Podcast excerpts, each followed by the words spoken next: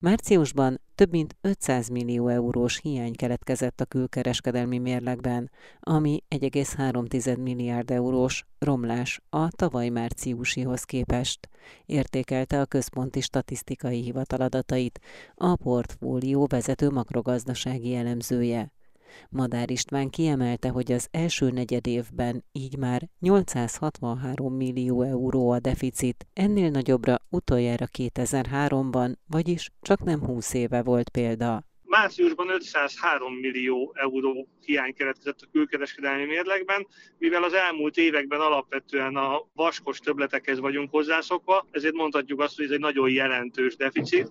Ugye, ha csak a tavaly márciushoz hasonlítjuk össze, akkor azt lehet mondani, hogy 1,3 milliárd eurós a romlás a márciusi külkereskedelmi pozícióban, akkor ugyanis még 800 millió euró fölötti többletet regisztrálhattunk.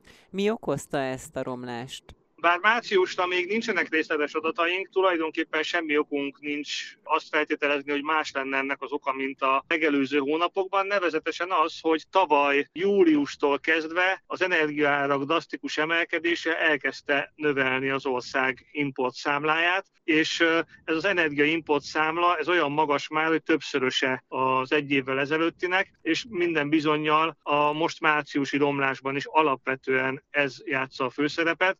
Tehát egyszerűen az országnak annyival nagyobb mennyiségű összeget kell kifizetni energiaimportnak a nagyon durván elszálló elsősorban gázárak miatt, ami összességében az ország külső egyensúlyának drasztikus tomlását eredményezi. A továbbiakban is ez várható? Tehát várható az, hogy tovább romlik majd a külkereskedelmi mérlegünk? Attól függ, hogy milyen mutatót nézünk, alapvetően ha azt nézzük, hogy romlik-e tovább mondjuk az elmúlt egy év összesített egyenlege, akkor még hozzávetőleg van egy negyedévünk, tehát a második negyedévünk, amikor azt kell, hogy feltételezzük, hogy hasonlóan rendkívül dinamikus tempóban fog romlani a külső egyensúlyunk, hiszen ekkor még nem indult el igazából az az energia áremelkedés, ami már a bázis időszakban, tehát a tavalyi évben is rontotta volna az egyenleget. Aztán utána, ha nem változnak az energia árak, akkor tulajdonképpen ez a romlásnak a mértéke jelentősen fog csökkenni, hiszen ahogy a tavaly ősszel nagyon látványosan elinduló energia áremelkedés hatásai már látszódni fognak, akkor éves összevetésben tulajdonképpen már a romlás mértéke kisebb lesz. Ez ez nem jelenti azt, hogy javulna a külső egyensúlyunk, hanem azt jelenti, hogy ha tartósan ezen a szinten maradnak az energiaárak, mint ahol most látjuk, akkor körülbelül a 4-5-6 hónap múlva bekövetkező romlásoknak a stabilizálódására lehet számolni, hogy így mondjam. Tehát a, a nagyon vaskos külső egyensúlyi többletből egy nagyon jelentős külső egyensúly hiány lesz az új egyensúlyi állapot, de hozzá kell tenni, hogy természetesen ez alatt az idő alatt nagyon sok minden változhat, hiszen azért az elmúlt egy év az nem arról szólt, hogy nyugalom lett volna a gazdaságban, rendkívül sok hatás éri jelen pillanatban is a magyar gazdaságot, az embargókon, az árak hektikus változásán keresztül, de összességében azt lehet mondani, hogy a jelenlegi képünk az, hogy addig, amíg ennyire drága Magyarországnak az energiaimportja, addig a külkereskedelmi egyensúlyunk az vaskosan deficites lesz. Ez a gazdaság egész szempontjából bármilyen negatívummal vagy veszéllyel járhat? Ugye természetesen jár, hiszen azt jelenti, hogy ezt az összeget a magyar gazdaság megtermelt jövedelméből ki kell fizetni. Egyfajta ilyen az energiatermelő országok felé irányuló pénzszivattyúnak is tekinthető, vagy pénzpumpának tekinthető ez a jelenlegi energiaár. Ez mindig is megvolt a világgazdaságban ez az újraelosztási folyamat, csak általában nem ilyen árváltozások mellett, hanem néhány 10%-os áremelkedéseknél már fölkaptuk a fejünket. Most viszont gyakorlatilag az energiaárak ötszöröse jellemző annak, ami mondjuk egy-két évvel ezelőtt volt. Tehát ilyen durva többszöröződéssel energiaáraknak azt jelenti, hogy akár a GDP-nk 5-6%-át is pluszban, tehát minden 100 forint megtermelt jövedelemből további 5-6 forintot arra kell költenünk, hogy a, az energia számlánkat, az energia igényünket kielégítsük. Madár Istvánt a portfólió vezető makrogazdasági elemzőjét hallották. Az év első negyedévében közel 20%-kal 168 milliárd forintra nőtt a Richter árbevétele.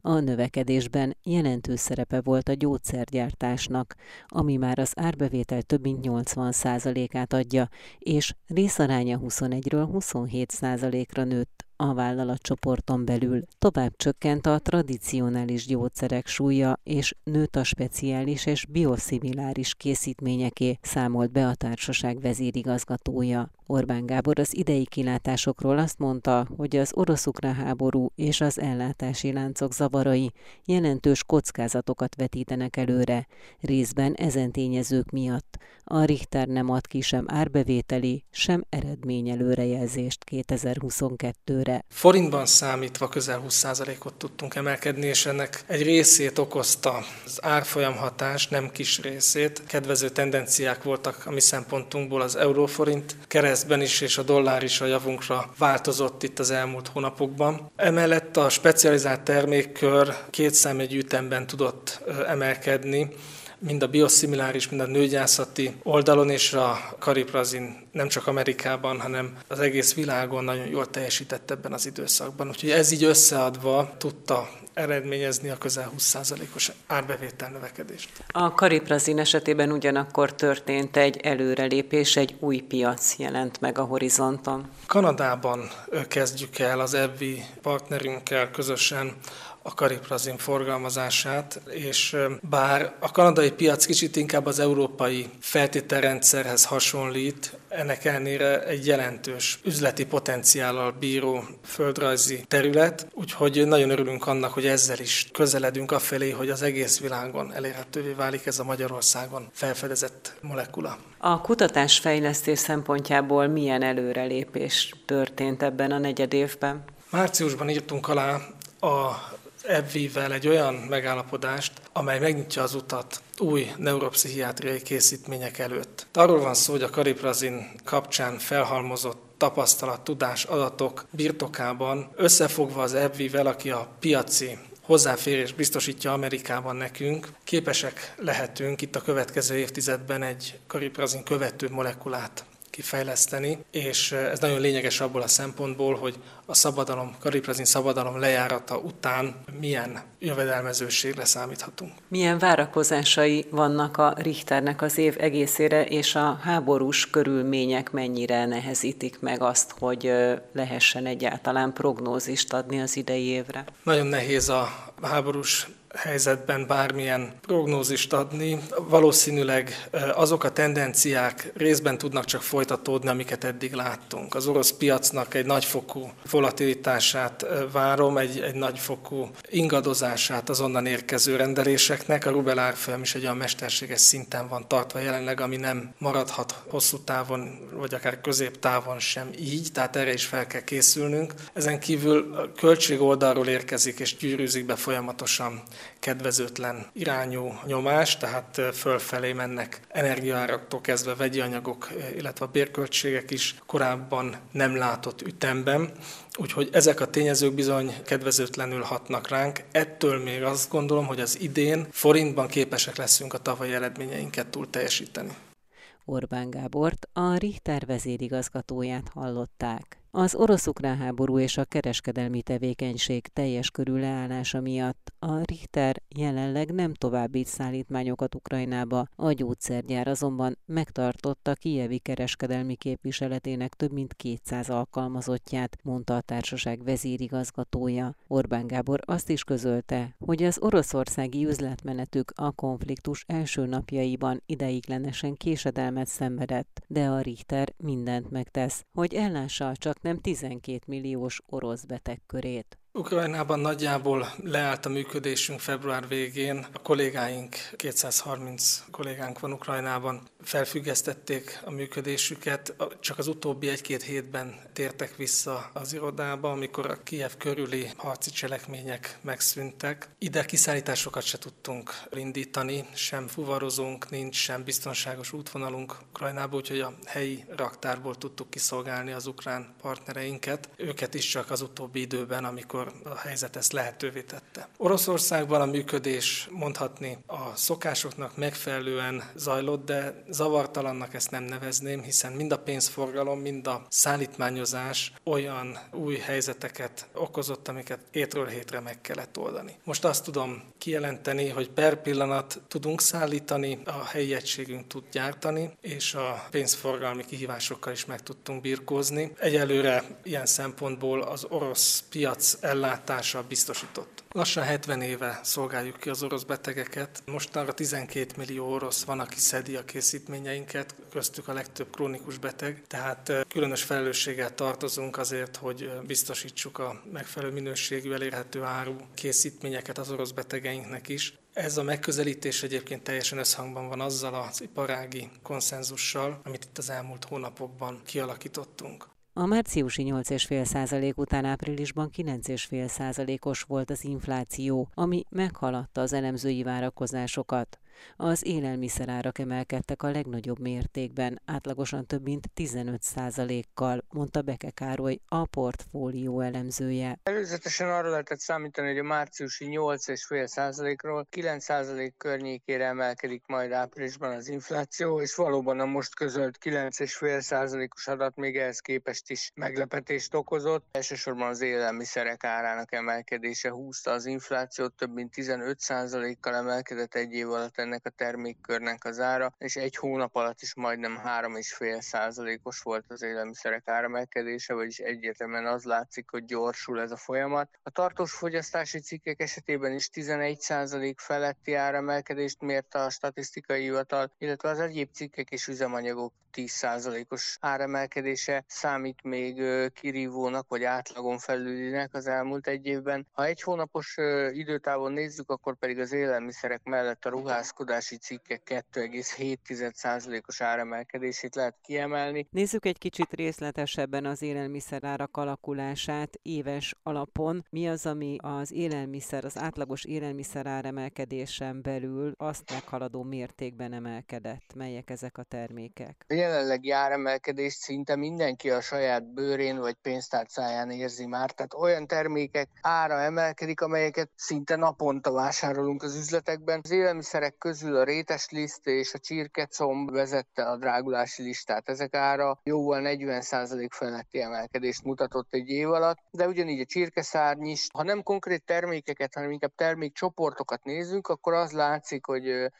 Egyrészt a gabonafélék, másrészt a húsfélék ára emelkedett, harmadrészt pedig a tejtermékek ára, itt a margarin vagy a sajt is benne volt a lista első néhány helyén, illetve hát a, a gabonafélék árának emelkedése begyűrűzött a kenyérek és a pékáruk árába is, tehát ezek is bőven 30% feletti áremelkedést regisztráltak egy év alatt. Ebből két dolog látszik, egyrészt az, hogy valószínűleg indokolt lehetett az, az árstop, amit a kormány bevezetett néhány élelmiszer esetében, tehát ha nem lenne az árstop, akkor most valószínűleg hasonló áremelkedést látnánk mondjuk a csirkemel, vagy a búzafinom liszt, vagy az UHT tej esetében. Másrészt viszont az is látszik, hogy az árstop sem tudott igazából hatásos lenni. Mi az oka ennek a rendkívül drasztikus mértékű élelmiszer áremelkedésnek? Ha csak az élelmiszerekre szűkítjük le a kört, akkor annak az oka nagyon nagy részben a külső környezet. Ugye azt láttuk, hogy az orosz-ukrán háború február végi kitörése után nagyon jelentősen megemelkedtek a globális élelmiszerárak.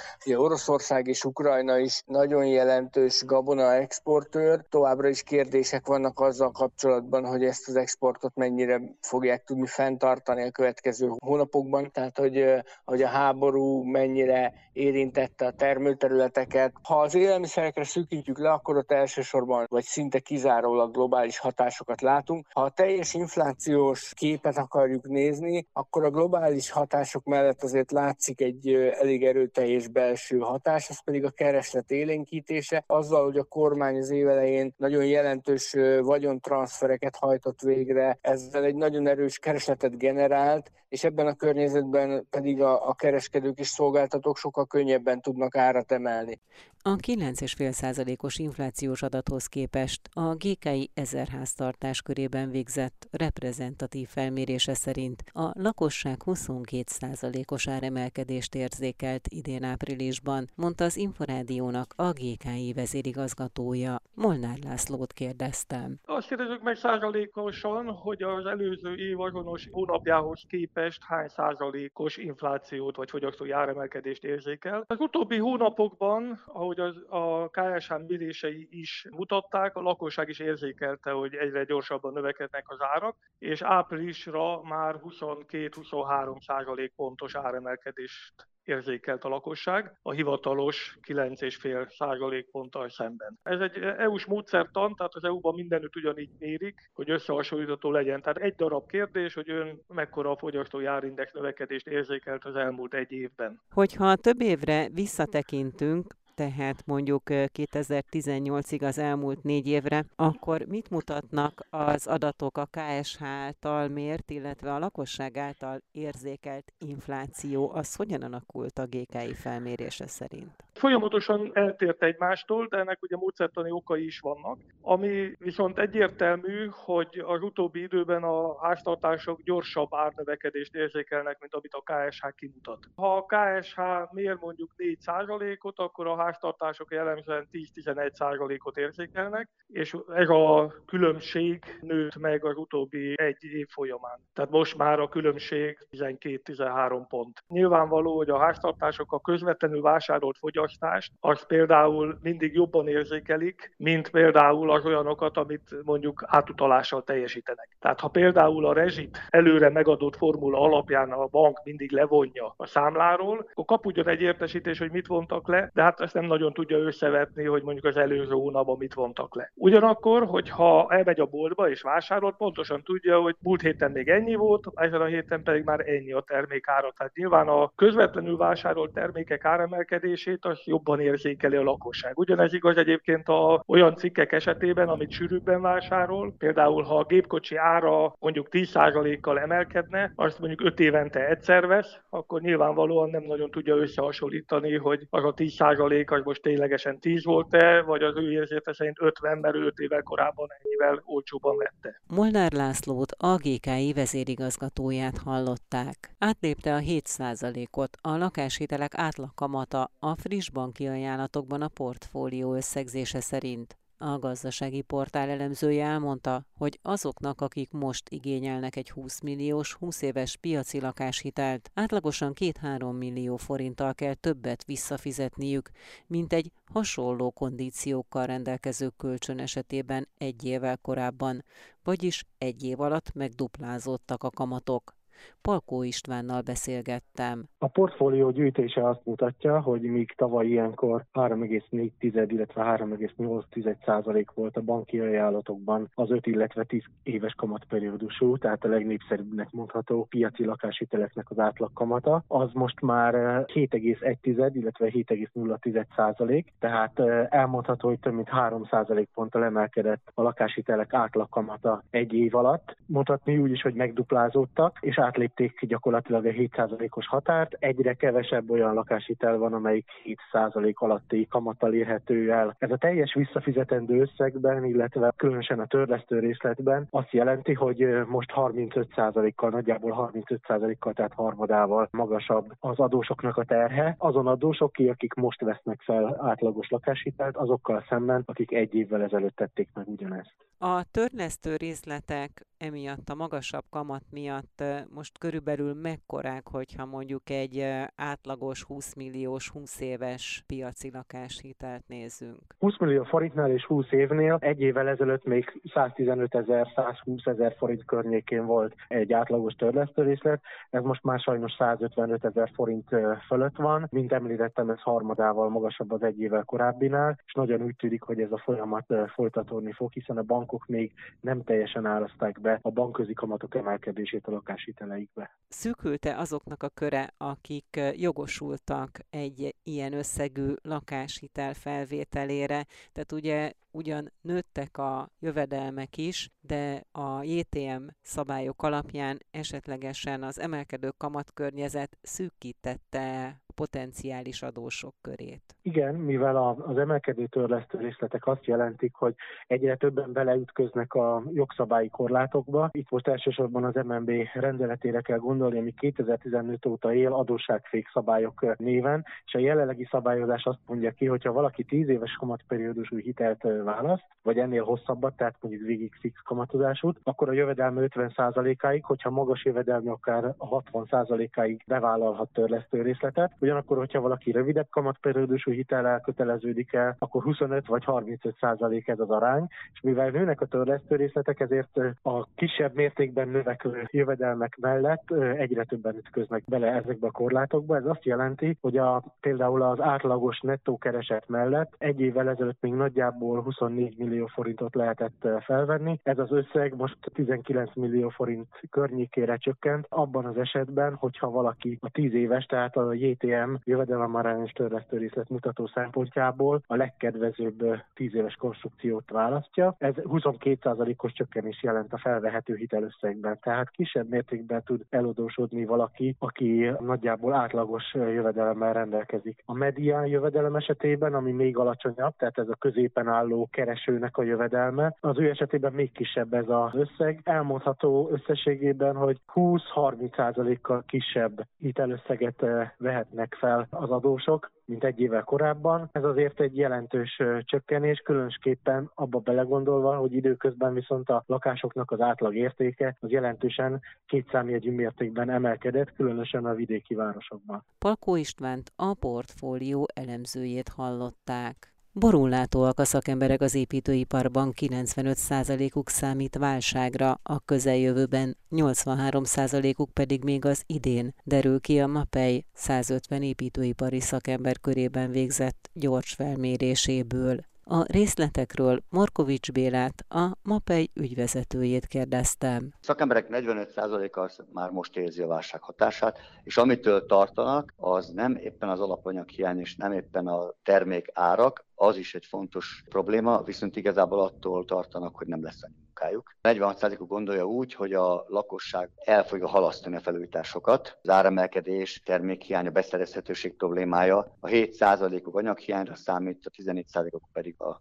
építőgárak emelkedésére számít. Ezek így összeadódnak, és ezek minden ilyen hatás az, a, az igazából az építőparnak a lassulásához vezethet. A kormányunknak egy nagyon jó programja volt, ez a felújítás támogatás, és természetesen sorolom még az új építéseket, a csokkot is. Ez sokat jelentett, elég sok esetben igénybe vették az építkezők, az építetők ezeket a támogatásokat. Ha ezek nem mennek tovább, akkor valószínűleg felújítási kedv jövőre csökkenni fog. Hogyha ezek vagy valamilyen hasonló típusú támogatások tovább mennek, akkor viszont várható, hogy az építési felújítási kedv az megmarad, marad, illetve van még egy dolog, amit tehet, hogyha a vállalkozókat támogatja és segíti abban, hogy ők fejlesztenek akár eszközökben, akár telephelyen, bármiben, akkor még tovább tudnak a vállalkozók terjeszkedni. A szakemberek hány százaléka gondolja úgy, hogy a következő hónapokban vagy jövőre érheti el a recesszió Magyarországot? Megkérdezik szakembereknek a 83 százaléka úgy gondolja, hogy még az idén, és a 90 százalékuk számít válságra, tehát akkor a maradék a 12 százalék, aki úgy gondolja, hogy majd jövőre. Én úgy látom egyébként, hogy